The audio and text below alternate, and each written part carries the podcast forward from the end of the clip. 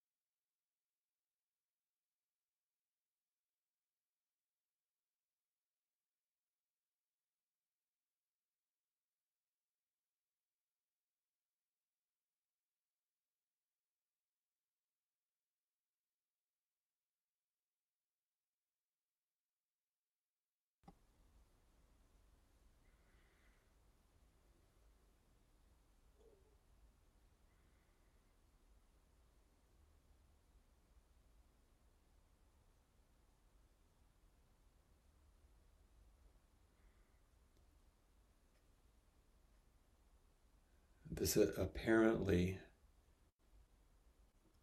simple act of sitting and to our ordinary mind appearing to do nothing is actually quite extraordinary.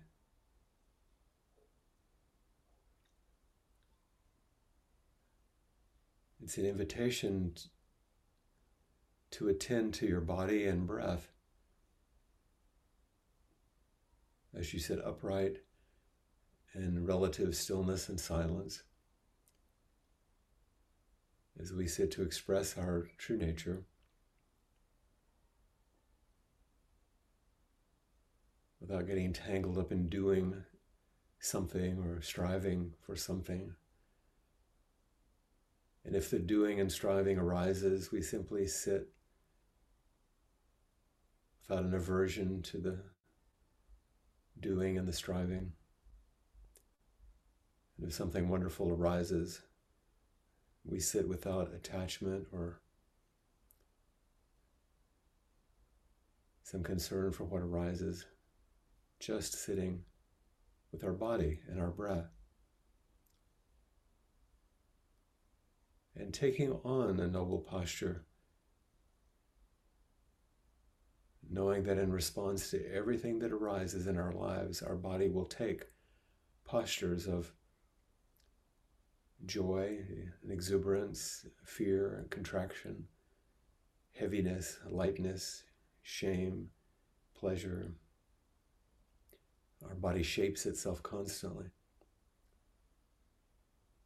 But to sit simply and steadily with others without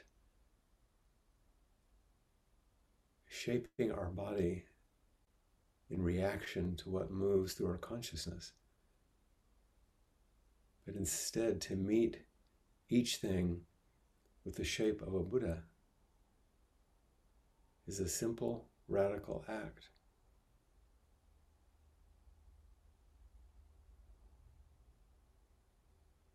And over time, to return to this simple request of our body.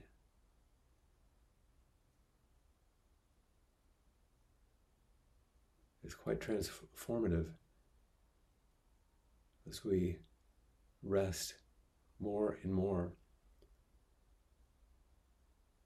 into our primary consciousness, our true nature, whatever you wish to call it. Less enchanted with the contents of our consciousness, less caught in the self centered dream.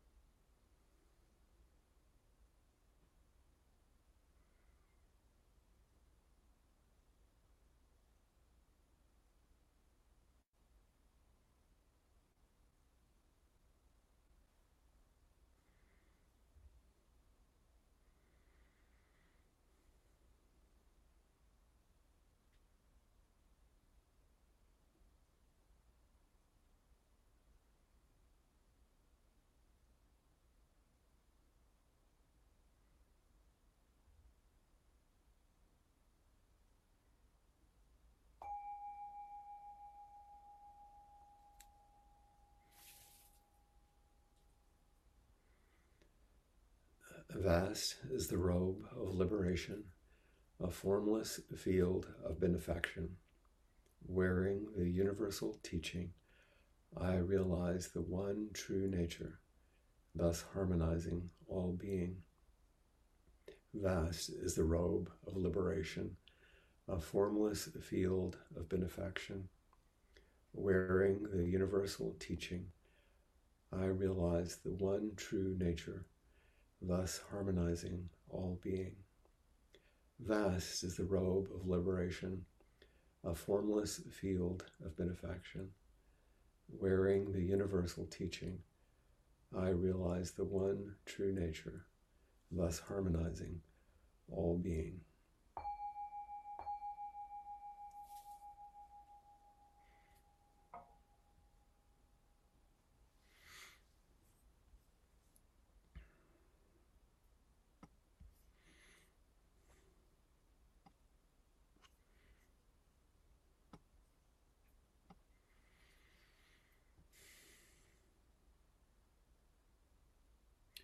Thank you for uh, being here and for um, for our sitting together.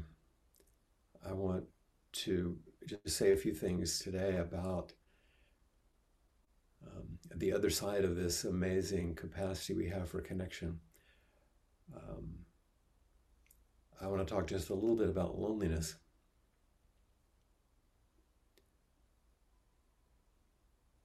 The through the, the pandemic, there is, of course, the, the obvious uh, dislocation and disconnection that's come through lockdown and other things.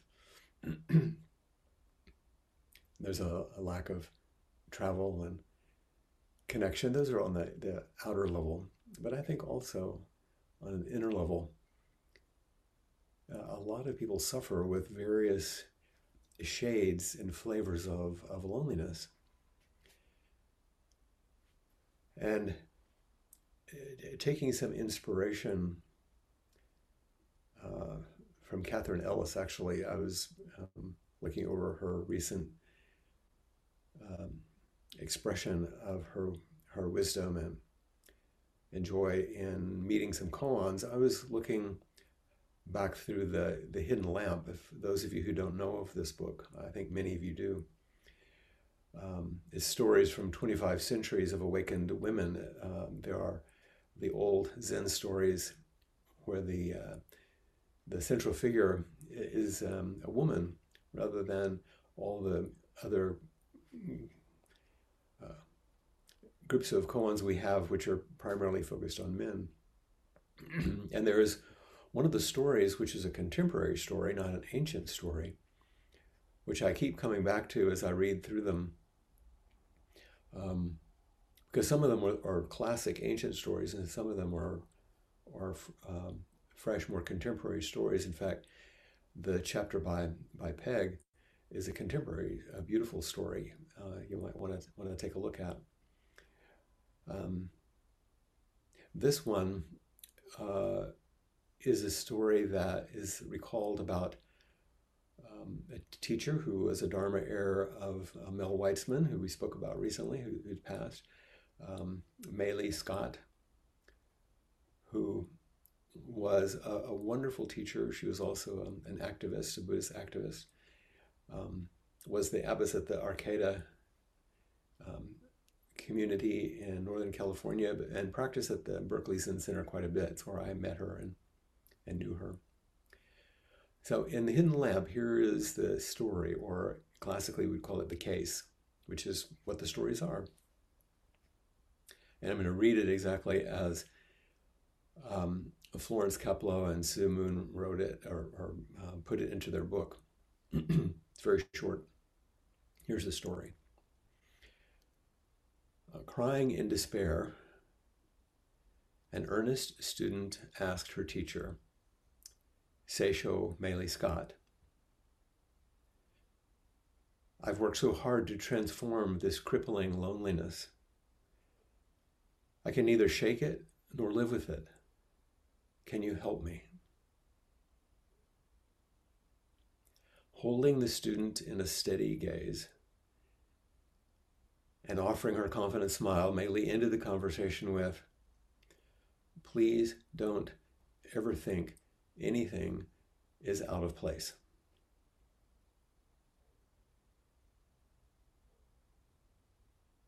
Please don't think anything is out of place. So how do we make sense of such a statement in the face of a person obviously uh, weeping and burdened by what they call crippling loneliness?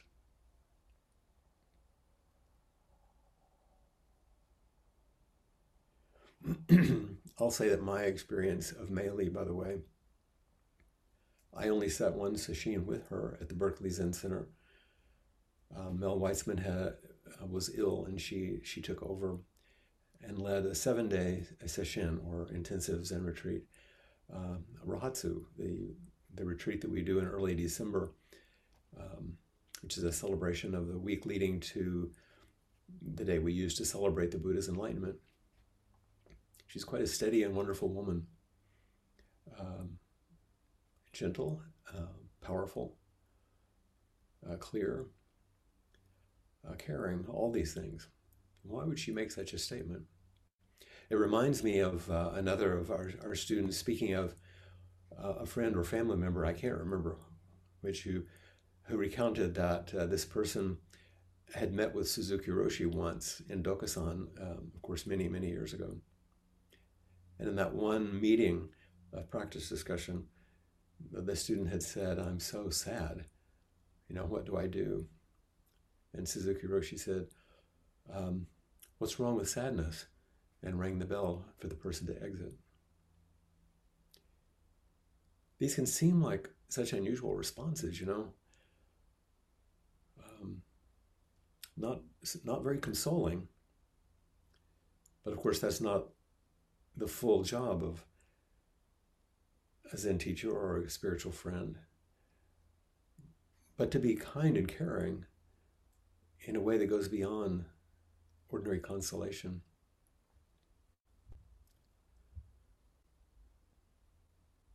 I think when, I, when I'm reflecting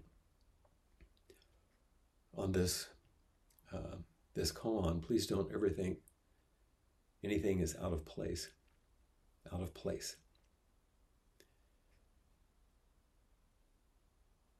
Not out of order, out of place. I'm reminded that that everything belongs. There aren't extraneous or things that are extra in the world and and there's no such thing as an incomplete moment. Everything is fully expressing itself. When we chant, vast is the robe of liberation,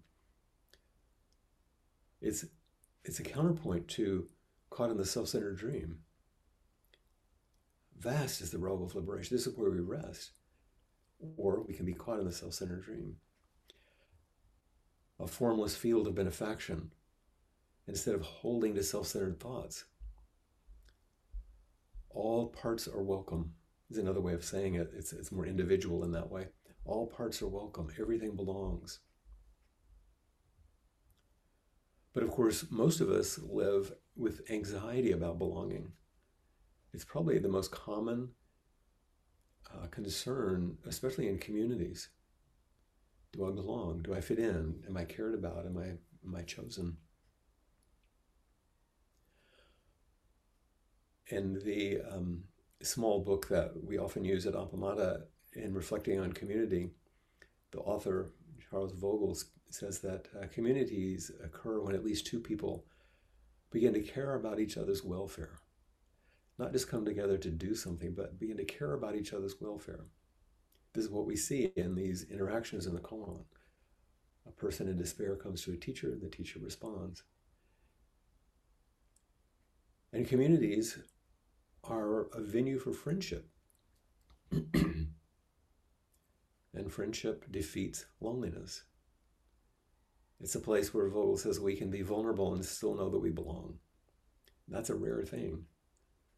A place to be vulnerable and know that we're safe, that we fit.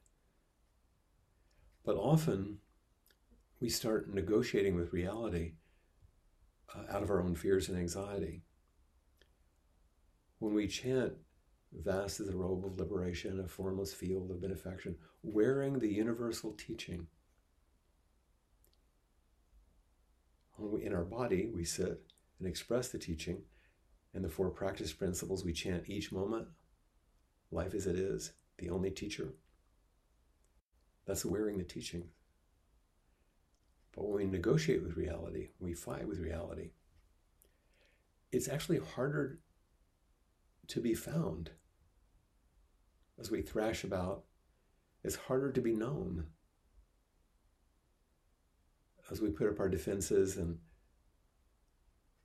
our managers, rather than the relinquishment and the surrender to the vulnerability which allows us to actually be known and more than that to be loved.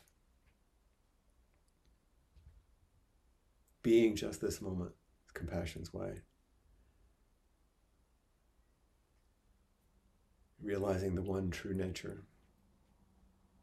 When we grasp and cling to how it should be, how it shouldn't be, how it ought to be, we are lost in the cycle of suffering, which is, of course, what we reflected on last week.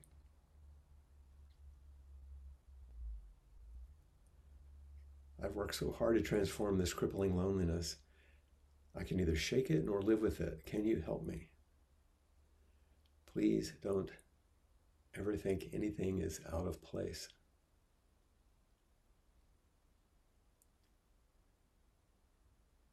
In the in the hidden lamp, each of the koans um, also has a reflection by a contemporary teacher.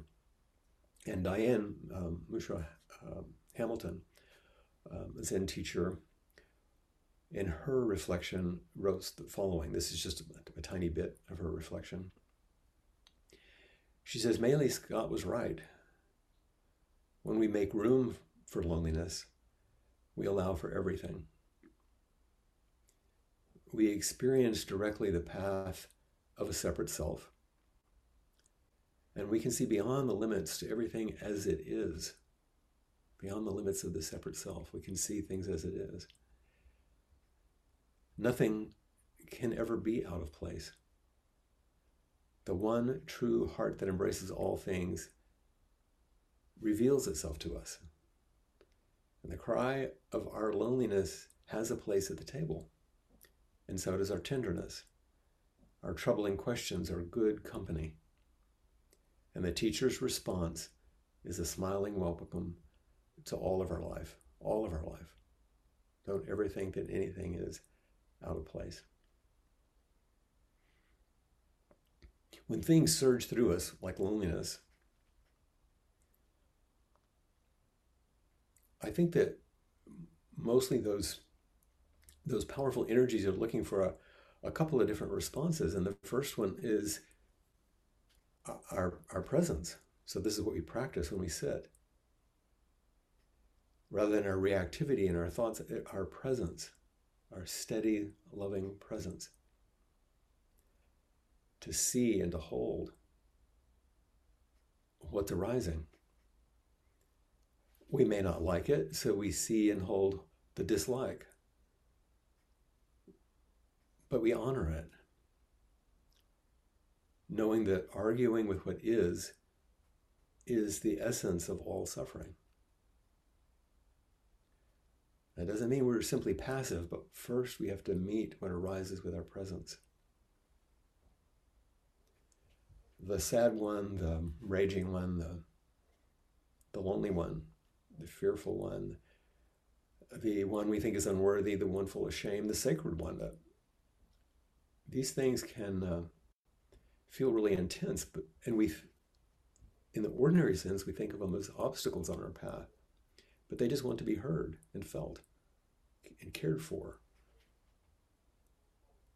To share this experience within this larger space of our steady presence. And our job is to listen, just like Maylie was, to listen not just with your ears, but with your heart. because each carries each thing that arises, no matter what it is, it carries, I might call it secret data. But it's information that's only going to be released in a field of kindness, not aggression. So we meet things with presence, with a kind of a loving presence. And the second kind of essential piece, I think, in understanding this is that we see that whatever is arising, thoughts and feelings and bodily, is not who you are.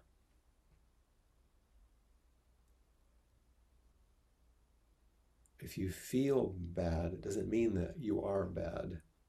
If you feel grief, it doesn't mean you're simply sadness or despair or grief. This is not who you are. And when we slow down, way, way, way, way down, and sit up in stillness, we begin to discover this for ourselves. That there are so many things that are constructed and reacted that move through this space of truth and possibility. And this is a key to a new world. So it's a stepping back, it's a pulling back, it's an unblending, not as a form of dissociation or disembodiment, not at all. Because this is a place and actually to know that you aren't everything that arises, but that you can actually turn toward with more intimacy what arises. And this is in some ways kind of a holy art that you can learn. You are the warm, open field of awareness. This formless field of benefaction isn't something out there waiting for you. That's your essence.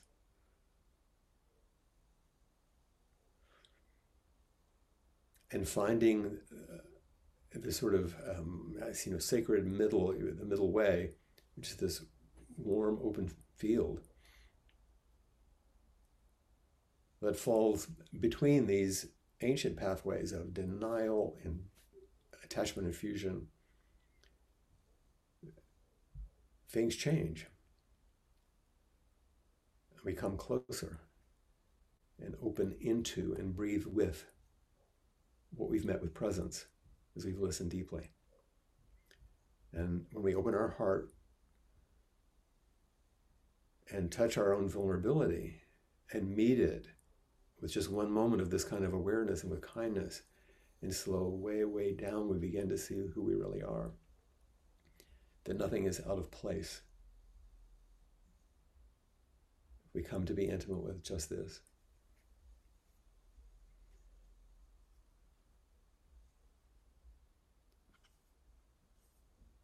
I'm going to end with the side that Maylie also offered, not just to this woman meeting her loneliness, but to the world through her work in activism. And I'm just simply going to read her um, what she called her metta prayer, her loving kindness prayer, in which she took some of the essence of the Metta Sutta, which some of you know, it's not necessary that you know it, the, the Buddha's loving kindness sutra, and practices of loving kindness of metta. And you hear in it this call to presence to meet everything that arises. Everything belongs. And you also hear a call that says, if you understand that nothing is out of place, and yet, and yet, you're a social activist who's trying to meet things in the world that are troublesome. That's another part of the koan. Never see anything as out of place, and I'm going to work steadily for what I feel is not right in the world. Here's her metta prayer, and we'll, we'll post it along with the, um, the recording later. She begins with the first line of the Metta Sutra This is what should be accomplished by the one who is wise. So it begins with an invitation. This is, this is what we hope would em- emerge through these kind of practices to come more in alignment with that sacred art. May I be well, loving, and peaceful. May all beings be well, loving, and peaceful. May I be at ease in my body, feeling the ground beneath my seat and feet, letting my back be long and straight, enjoying breath as it rises and falls and rises. May I know and be intimate with body mind, whatever its feeling or mood, calm or agitated, tired or energetic, irritated or friendly. Breathing in and out, in and out, aware moment by moment of the risings and passings. May I be attentive and gentle towards my own discomfort and suffering. May I be attentive and grateful for, for my own joy and well being. May I move towards others freely and with openness. May I receive others with sympathy and understanding. May I move towards the suffering of others with peaceful and attentive confidence. may I recall the Bodhisattva of compassion, her 1,000 hands, her instant readiness for action, each hand with an eye in it, the instinctive knowing what to do. May I continually cultivate the ground of peace for myself and others, and persist mindful and dedicated to this work independent of results. May I know that my peace and the world's peace are not separate, and that our peace in the world is a result of our work for justice. May all beings be well, happy, and peaceful.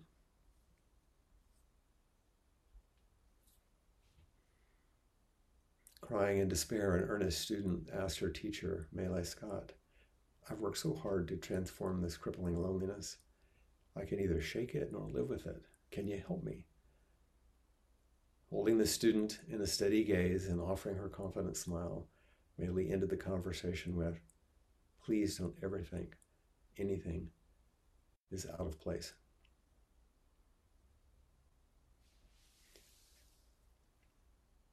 And of course, so often we do. So please bring your questions forward questions that come from this koan, from this um, maybe curiosity. And we'll see how we meet it together.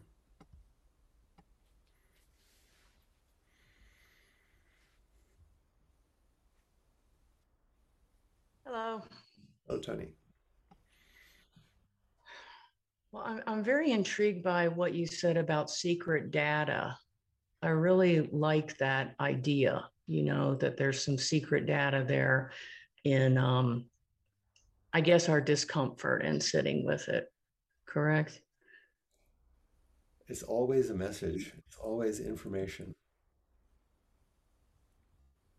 These things that we um, sometimes either don't pay attention to or attend to just by trying to manage rather than being curious and that switch from trying to fix or manage or handle and cope to curiosity.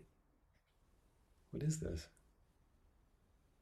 That's a shift from just everyday coping, you know, psychologically or socially, to practicing with and finding out what's what's there. If everything belongs, mm-hmm.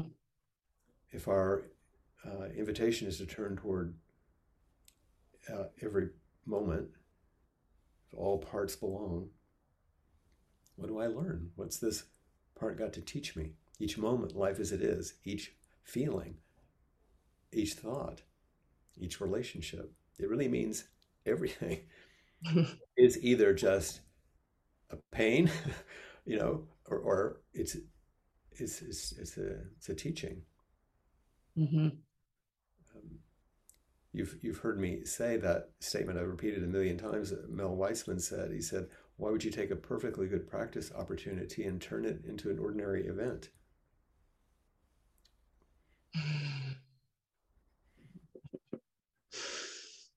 and then hmm. nude it of its the sacred data, the secret data. of what what's it trying to communicate. So when we can not identify with, oh gosh, I'm I'm this way, but instead, oh, this is what's arising, and turn toward it and find out what does it have to teach us. It's a very different way of living. Yeah, and just that idea that there's secret data helps you sit back from it. You know, well, and, and, secret is just kind of a clever, of course, way to say it because it, it got your attention. It's yeah. secret um, because it's it's not in your awareness or it's unconscious or it's masquerading or being protected or it's been exiled in some way. This is calling forward everything as if life and your own experience isn't the foe. It's, it's, it's your life. It's not out of place. It may be powerful, it may be unpleasant. Mm-hmm. But that's not out of place. That's what's happening. Yeah, yeah. And it, it helps also with self judgment. You know, uh, I don't have to sit here and judge myself. I can just ask, what is this telling me? Um, Become curious about the one who's judging. if, there no, if there are no bad guys in there, everything thinks it's trying to help. Mm-hmm. You only know that if you get if you take the time and slow way down and separate from instead of I'm judging myself. Oh, there is a judge. What's going on? Mm-hmm. How is it that you think this is important? What do you think would happen if you stopped doing this? It thinks it's protecting. Mm, yeah, that's very good. That's very good. deep respect for everything that arrives instead of saying this belongs and that doesn't. Mm-hmm. Yeah, yeah. This is wrong and that's right. That's not. That's yeah. the dualistic. That's last week when I talked about the great ways not difficult for those who are unattached to their preferences. Let go of longing and aversion, and everything will be perfectly clear. You know, on and on. This mm-hmm. is what we mm-hmm. come back to over and over and over. Yeah, that was really, really helpful for me. Thank you. Thank you for asking.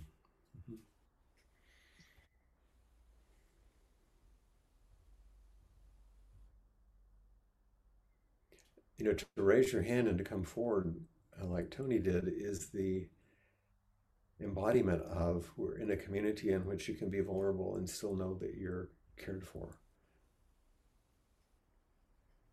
It's, it's safe enough to to ask the question that you might be a little shaky around. It's not not therapy. We're not asking you to reveal um, uh, deep or certainly uh, private or painful things necessarily, but to come forward uh, in the practice way of how can I how can I meet this moment with a little more freedom in a context of care.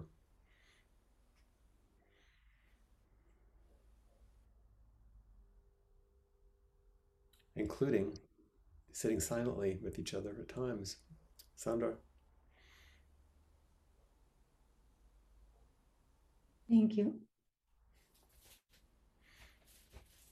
So the, the one that you say relinquish vulnerability, that really um, that really touched something in me, and that's what I just coming forward. And relinquishing, what did you say? I just missed the word. Relinquish, relinquish of or vulnerability when you say that. Hmm? What did it bring forward? Well, what bring forward for me in that moment was um, sometimes it's very difficult to how can you be touched with that vulnerability is to be to be in touch with that with that part i know that there is, you know, these protectors that are in there. They're trying to be for you to keep busy and going and you and deal with life, no? You you you deal with the life and whatever happens, you go up and just keep going. And you forget that part of vulnerability. And sometimes happen events, very strong events, for me to feel that. Mm-hmm. And that's those strong events, just in the moment I can feel it but suddenly just keep going. And I think for me, I, I notice all those vulnerabilities that I don't see it start keeping building up in our body. Yeah. And what you don't realize is when your body is just screaming at you. Mhm. That's my own experience. Sure. Screaming at me, like, okay, put attention here. Well, and I think that's why I'm, um referencing Zazen as an embodied activity. It's not a mental thing. When you were given instruction for Zazen in our our school, you weren't told a number of esoteric things as a way to meditate. You're told how to sit, how to bow, how to attend very carefully to your body. Because that's the ground for everything, as you know. Mhm. And to then notice what moves through this vessel. We call it thoughts, feelings, sensations, um, and all those things move through. And to learn how we construct our experience. So, Zazen is a very radical way to slow down, not just keep going, like you're saying, Mhm. to slow down. And that slowing down is the relinquishment. Just to stop what you're doing and stop who you're becoming while you do it. And notice all the ways in which you attempt to, you know, push against it.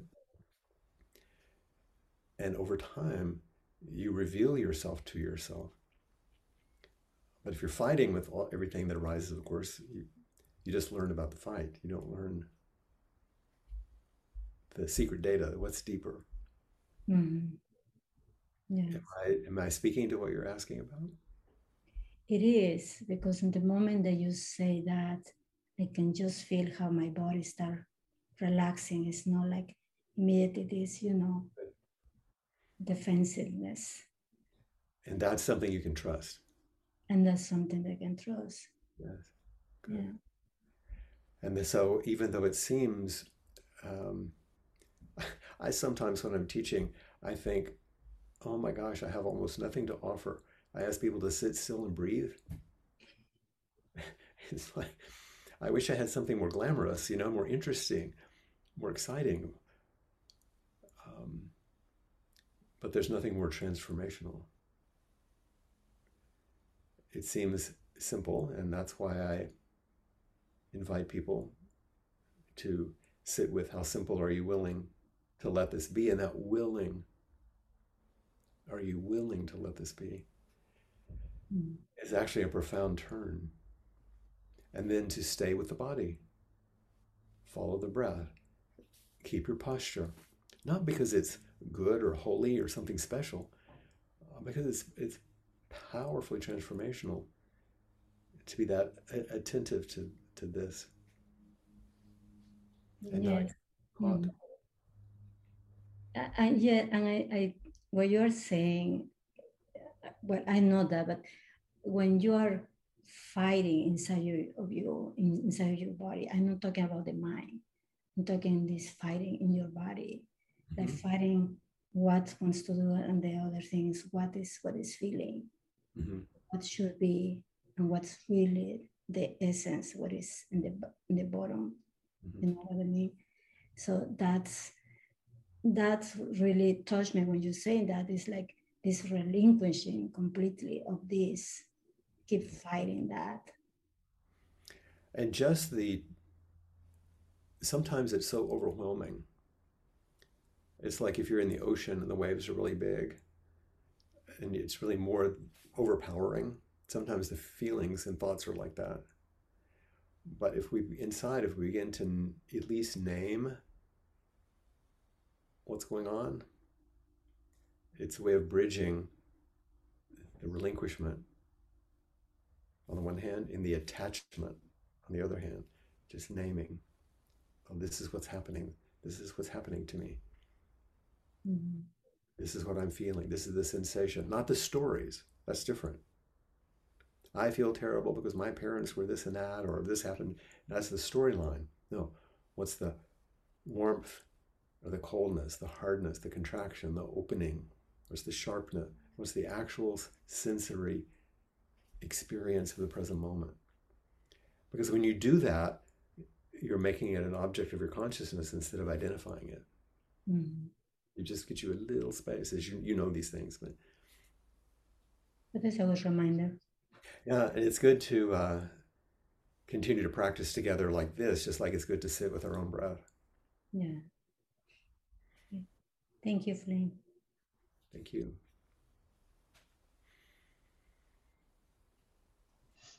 Hi, Alistair. Good morning. it's great they show give you a button now to obviously show when you're quiet.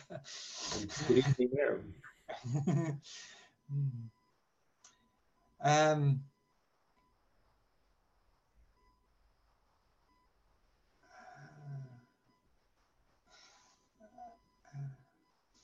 that felt it feels real uh, uh, balm to hear um, that uh, lesson. That koan today. Um, because I, I've been with this with this kind of weird juxtaposition of um,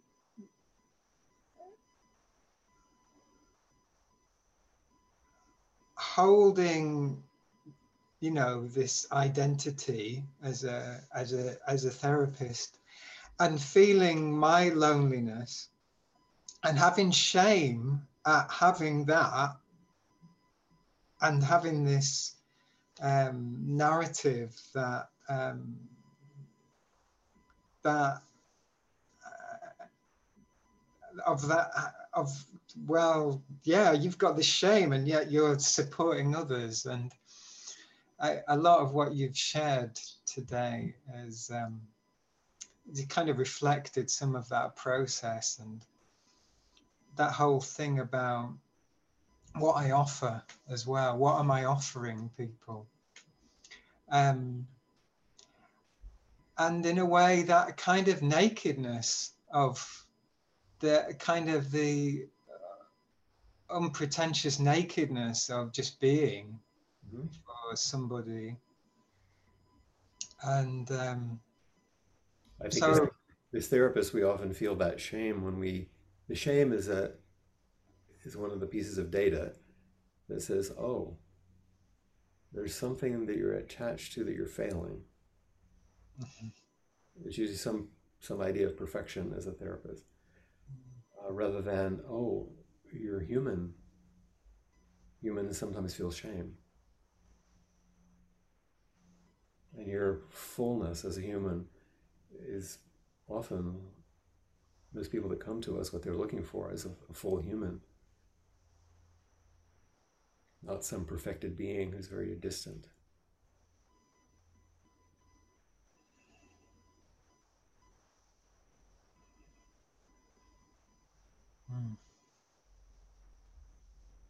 But to bring that fullness and that humanness with what they say in in in, uh, in Zen without anxiety about non-perfection. Not like, oh, I'm a mess too. That's not the point. I'm a human too. And in this humanness, we can make more and more messes, or we can live with what our messy, miraculous nature and be with each other and be with ourselves in ways that that don't make things worse.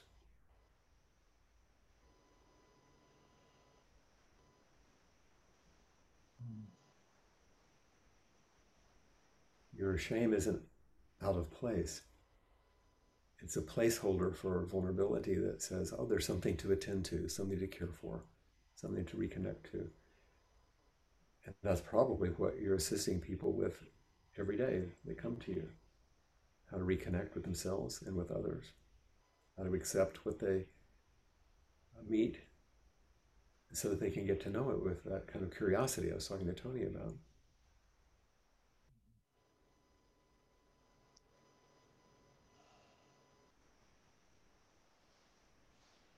It's a big smile. It's a lot of love. Good. Hmm. Thank you. Welcome. All of you. Yes. Hmm.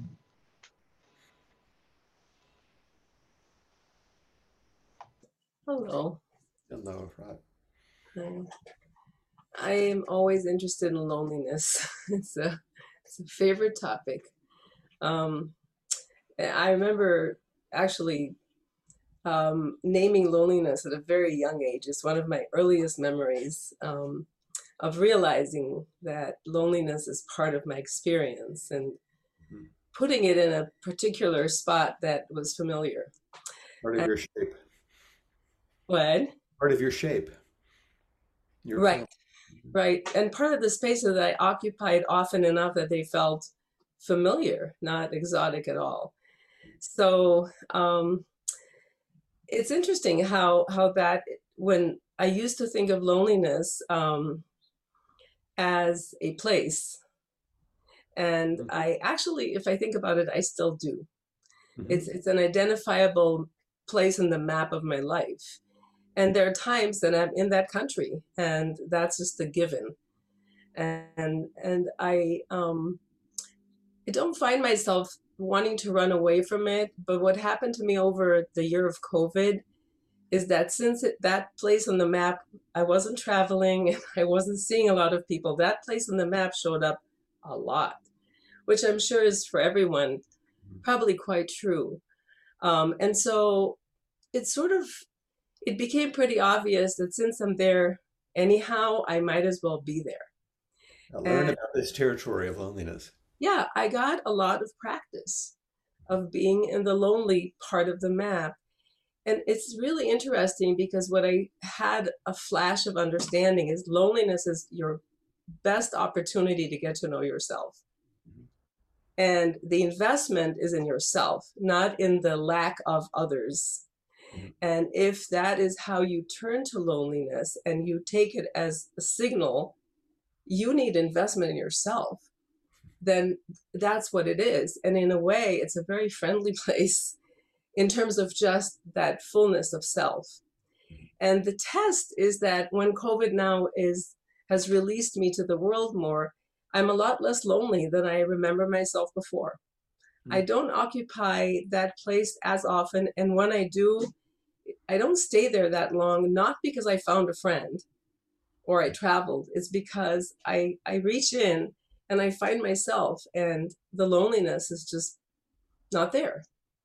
Uh, so I'm trying to find a new place on the map that is directly related to loneliness, but is the non loneliness or the unloneliness, which is actually the place of real connection. Because Mhm. without being connected to self, it's absolutely impossible to really connect to others, Mhm. as it turns out. And if you're not using the connection to other just as a, a new management for the loneliness, Right. for example, my connection to you right now isn't so that we can not be lonely. It's so that we can walk together hand in hand in that territory of loneliness together and find out what the what's there. Not to get over it, to become intimate with it. and it's both. It's it's possible to walk hand in hand when your loneliness is actually fully claimed and you've used it to know who you are to hand to to, to reach out um, truly reach out. And uh, that has been one of the most beautiful parts of the, my post-covid um, era. Um, and i'm really appreciative that you brought it up and reminded me of uh, this this shift And I appreciate the way you're speaking about it because you're really adding a lot to this conversation and to this understand. You're we're, we're talking about the koan and what it's bringing, what it's bring, brought forward, and I appreciate the way that you're reflecting on it. It has a lot of wisdom in it and a lot of compassion. I can feel it. It's good to walk with you and with all of you.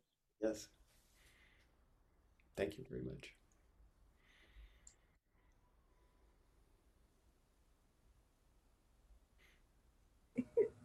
Go. Hi, hi, Flint and everyone. Um, It sounds like a Your- intervention, doesn't it? Oh, you remuted yourself. um, so um, the uh, idea of the discovery of the secret um, secret data um, obviously requires a lot of openness, and um, which I um, feel, you know, pretty limited in at times. And so my what I'm trying to do is have compassion for the part of me that doesn't want to know the secrets. Um, you know, the, the openness or vulnerability is the difficult part, but one of the things that you are demonstrating in your practice, which comes before that, is your willingness. Thank you. You demonstrate a tremendous amount of willingness, including the willingness to look at what you're unwilling to do. and and I, I'm just making a little bit of a joke, but find difficult. But what you keep bringing over and over is your willingness, and that's that precedes the you know positive qualities that we describe of you know openness and tenderness and all that will come. That's who we are. That's our nature. But if if there has to be some willingness to meet what arises with presence, to listen deeply, and to not identify with, but instead step back and turn toward. And you are demonstrating that willingness. True. Mhm. Yeah. And sometimes I think that um, my discoveries are, you know, come on so strong because I'm, you know, I'm like, you know, not so open. So it's like, you know, it's like cracks. You know, it's like a big thunderclap that that is required to. Um, but yes, the willingness. But but once again, you could even uh, generate that narrative instead of just staying with the experience. Like Efrat was saying, loneliness is something she's known all of her life. It's become a friend in some ways. I'm not. This is not her words, but it's part of the map of who she is, and she's learning. Uh, there's a way in which currents of awareness and come through you really strongly, and that's who you are. that's not a brokenness and i don't think is necessarily some measure of your defensiveness or some you know it doesn't have to be analyzed. It just moves through you strongly. And your willingness to once again my wave metaphor they, they say here everywhere but certainly in hawaii you hear it all the time never turn your back on the ocean because if you're in the water and you turn your back that sneaky one is going to get you f- turn around, face it. And you can navigate the difficulties much more easier and less likely to be caught off guard. They're going to be strong sometimes. Don't turn your back. Thank you.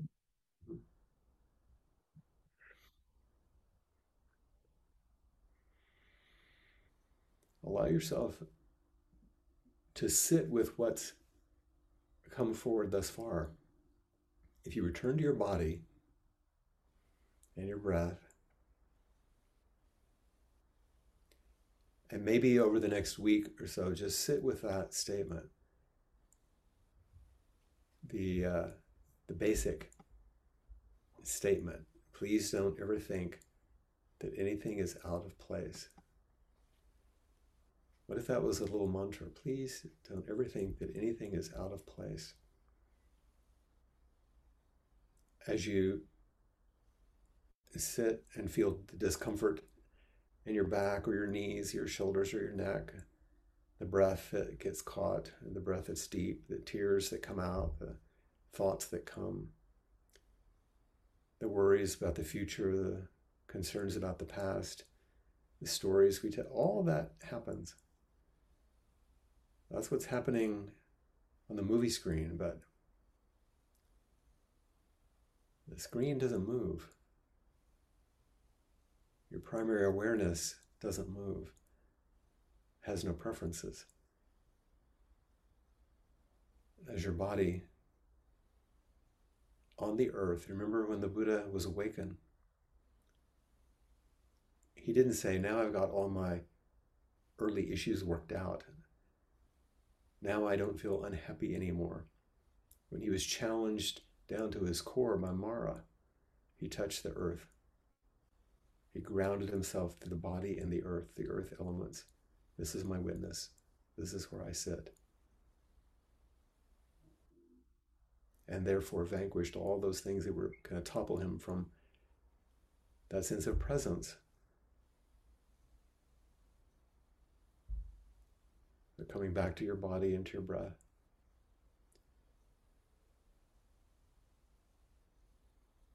And then we remind ourselves over and over and over, boringly repetitive, I know, but beautifully inviting over and over.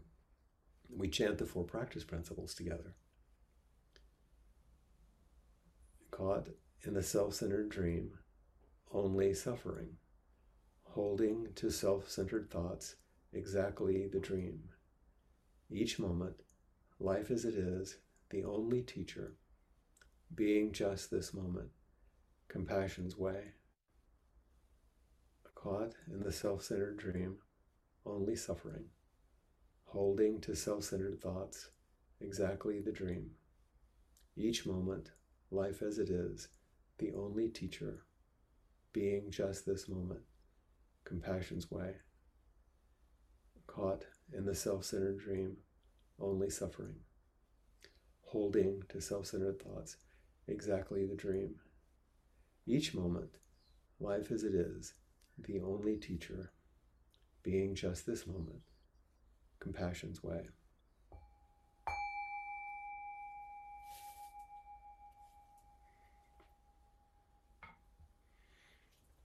Thank you for your presence and your willingness.